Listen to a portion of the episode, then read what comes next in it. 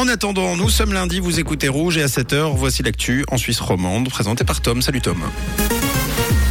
Bonjour Mathieu, bonjour à tous. Au sommaire de l'actualité, l'UNIL de nouveau confronté à des accusations de harcèlement par un ancien doctorant. L'UBS pourrait supprimer jusqu'à 30% de ses effectifs dans le monde suite au rachat de Crédit Suisse et un temps sec avec du soleil pour aujourd'hui.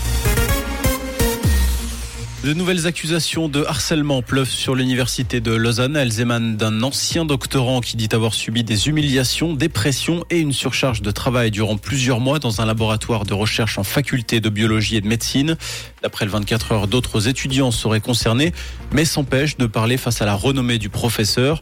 L'UNIL a ouvert une procédure. Le professeur en question conteste les accusations. Par l'intermédiaire de son avocat, il pourrait déposer une plainte pénale.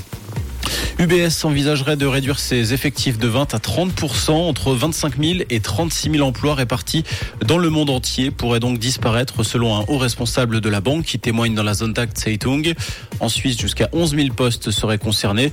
Par ailleurs, la marque Crédit Suisse pourrait exister encore 3 ou 4 années avant de disparaître.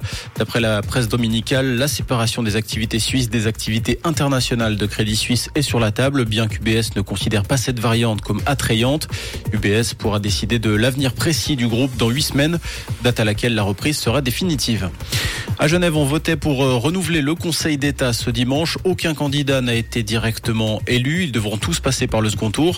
Les quatre candidats sortants ont toutefois réussi leur pari en se classant dans les cinq premiers. Nathalie Fontanet arrivant en tête de ce premier tour avec plus de 49 000 suffrages. La PLR devance Thierry Apotello et Antonio Hodgers. Pierre Maudet signe également son retour avec une sixième place et une possible place au gouvernement pour la prochaine législature. L'ancien magistrat a évoqué une forme de réhabilitation à titre personnel et pour son mouvement Liberté et Justice sociale qui pourrait décrocher 10 sièges au Grand Conseil. Le trafic ferroviaire va reprendre normalement ce lundi dans le canton de Berne après les incidents de vendredi. Pour rappel, deux convois ont déraillé dans la région de Bienne à cause de vents violents, faisant 12 blessés, dont l'une grièvement. D'après l'exploitant, le lieu de l'accident a été déblayé et la ligne de contact a pu être remise en état. À Paris, on a dit non au maintien des trottinettes électriques en libre service. Les Parisiens étaient appelés à voter ce dimanche pour décider de l'avenir des trottinettes en libre service dans la capitale. 89% des votants se sont prononcés contre. Ces deux roues ont été impliqués dans 408 accidents à Paris rien que pour 2022. Les engins en libre service disparaîtront de la circulation dès le 1er septembre prochain. Dans un stade plein, le Lausanne Sport a fait le job hier face à Yverdon. Victoire 2-0 des Lausannois grâce à des réalisations signées Brighton Labo et Aliou Baldé à la troisième et à la 94e minute. Grâce à ce succès, le LS récupère son fauteuil de deuxième et revient à une longueur d'Yverdon à 8 rencontres de la fin.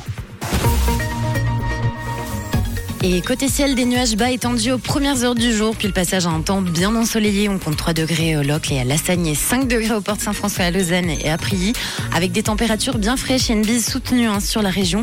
Météo Suisse annonce des rafales de vent pour toute la journée. Une très belle matinée et bon petit déj avec Rouge. C'était la météo, c'est Rouge.